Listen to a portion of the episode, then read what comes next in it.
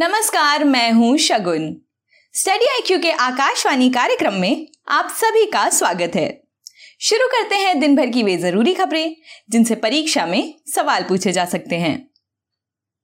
दोस्तों, आगे बढ़ने से पहले आपको बता दें कि आकाशवाणी की सभी वीडियो अपडेट्स के लिए आप मेरा टेलीग्राम चैनल ज्वाइन कर सकते हैं। तो आइए शुरू करते हैं। Criminal procedure identification bill 2022 Lok Sabha ने criminal procedure identification bill 2022 pass कर दिया है। इसके ज़रिए the identification of prisoners act 1920 को रिपल किया जाना है। बिल में कन्विक्टेड गिरफ़्तार और नजरबंद व्यक्तियों के फ़िज़िकल और बायोलॉजिकल सैंपल्स जिसमें रेटिना और आयरस स्कैन भी शामिल हैं, उनके कलेक्शन स्टोरेज और एनालिसिस की अनुमति दी गई है। इस बिल को लाने का मकसद देश में कन्विक्शन रेट में सुधार करने से है। साथ ही देश के नागरिकों में कानूनी सुरक्षा को लेकर एक मज़बूत संदेश देने से है। हालाँकि विपक्ष ने इस बिल से अनुच्छेद 14, 19, 20, 3 और 21 के उल्लंघन की संभावना जताई है। आइए देखते हैं अगली खबर। आईपीसीसी असेसमेंट रिपोर्ट्स हाल ही में आईपीसीसी ने अपनी सिक्स असेसमेंट रिपोर्ट पेश की। दरअसल आईपीसीसी ने छठवीं रिपोर्ट को तीन हिस्सों में पेश किया है और ये रिपोर्ट का तीसरा हिस्सा है। गौरतलब है कि आईपीसीसी कुछ सालों पर असेसमेंट रिपोर्ट जारी करता है। ये रिपोर्ट्स पृथ्वी की जलवायु के बारे में सबसे सटीक साइंटिफिक असेसमेंट करती है।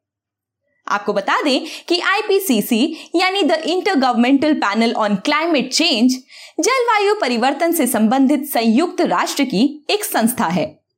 इसका मुख्य काम जलवायु परिवर्तन से संबंधित रिपोर्ट्स तैयार करना है। आईपीसीसी का गठन 1988 में किया गया था।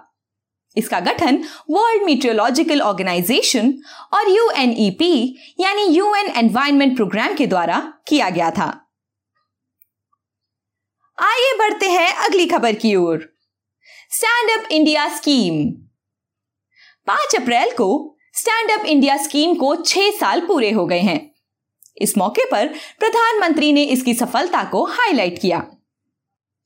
स्टैंड अप इंडिया स्कीम का मकसद अनुसूचित जाति, अनुसूचित जनजाति और महिला उद्यमियों को फाइनेंसिंग मुहैया कराना है। इसके तहत किसी ग्रीन फ़ील्ड प्रोजेक्ट के लिए प्रति ब्रांच कम से कम एक एस या एसटी व्यक्ति या महिला उद्यमी को 10 लाख से एक करोड़ के बीच लोन मुहैया कराना होता है। एसआईडीबीआई इसकी नोडल एजेंसी है। ये लोन्स केवल ग्रीन फ़ील्ड प्रोजेक्ट्स के लिए ही दिए जाते हैं। साल 2016 में यूपीएससी ने इस टॉपिक पर एक सवाल पूछा था। आइए देखते हैं। With reference to Stand Up India scheme, which of the following statement is correct? First, its purpose is to promote entrepreneurship among SC or ST and women entrepreneurs. And second, it provides for refinance through SIDBI. Select the correct answers using the code given below. Option A, 1 only. Option B, 2 only. Option C, both 1 and 2. And option D neither one nor two सही जवाब comment box में लिखिए। आइए रुख करते हैं आज की आखिरी खबर की ओर। आईएसए बीते दिनों नेपाल के प्रधानमंत्री शेर बहादुर देवबा भारत की यात्रा पर थे। इस दौरान कई समझौतों के साथ नेपाल द्वारा इंटरनेशनल सोलर अलायंस के सदस्यता पर सहमति बनी है। इस तरह नेपाल आईएसए, यानी इंटरनेशनल सोलर अलायंस का 105वां सदस्य बनेगा। आईएसए को भारत और फ्रांस द्वारा साल 2015 में पेरिस में आयोजित हुई कॉन्फ्रेंस ऑफ़ पार्टीज़ यानी कॉप 21 में लॉन्च किया गया था। इसका मुख्यालय गुरुग्राम में है। इसका मकसद 24/7 सस्ती कीमत पर सौर ऊर्जा सबको मुहैया कराना है। गौरतलब है कि कुछ समय पहले आईएसए फ्रेमवर्क समझौते में संशोधन किया गया था। नए संशोधित आईएसए फ्रेमवर्क समझौते के मुताबिक संयुक्त राष्ट्र के सभी सदस्य देशों को अंतरराष्ट्रीय सौर गठबंधन में शामिल होने की अनुमति होगी।